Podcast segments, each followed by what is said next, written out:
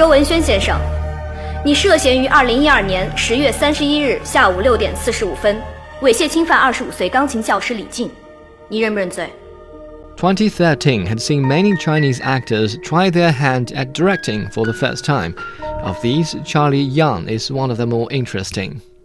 While most first time directors tap the market's demand for nostalgia or bemoan the bygone of their own youth, the Taiwan born director has chosen a more serious topic. In courtroom drama Christmas Rose, Kui Lunmei plays a handicapped piano teacher who accuses a famous surgeon of sexual harassment. Zhang Zhen plays the surgeon, and Aaron Kwok is the public prosecutor who does everything he can to incriminate the accused, only to discover the case is not as simple as it first appeared. 陈律师，你跟陈小姐再商量商量，官司继续打下去，不管陈小姐她接不接受，过去的感情都得曝光。 The story develops in multiple suspense filled steps according to court procedure. Many details are explained in flashbacks during the trial. The theme is unusual for a Chinese film, so the story has potential, but regrettably fails to fulfill.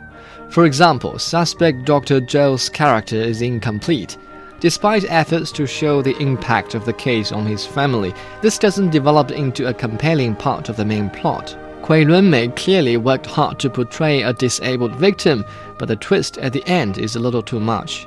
Aaron Kwok, on the other hand, conveys a powerful performance of emotional development.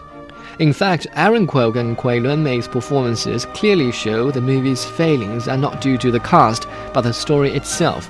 Despite this, the pacing works well, with each stage well timed to maintain interest, so perhaps the assistance of producer Hawk Xu finally paid off. 被遗弃和性侵犯是两种最难磨灭的伤痕。我只是要周文轩得到应有的惩罚。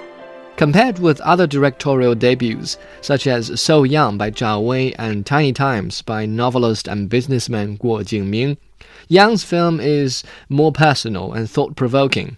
Instead of being trapped in nostalgia or watching a meaningless display of wealth, audiences may enjoy a little intellectual stimulation about something other than the contents of their dinner.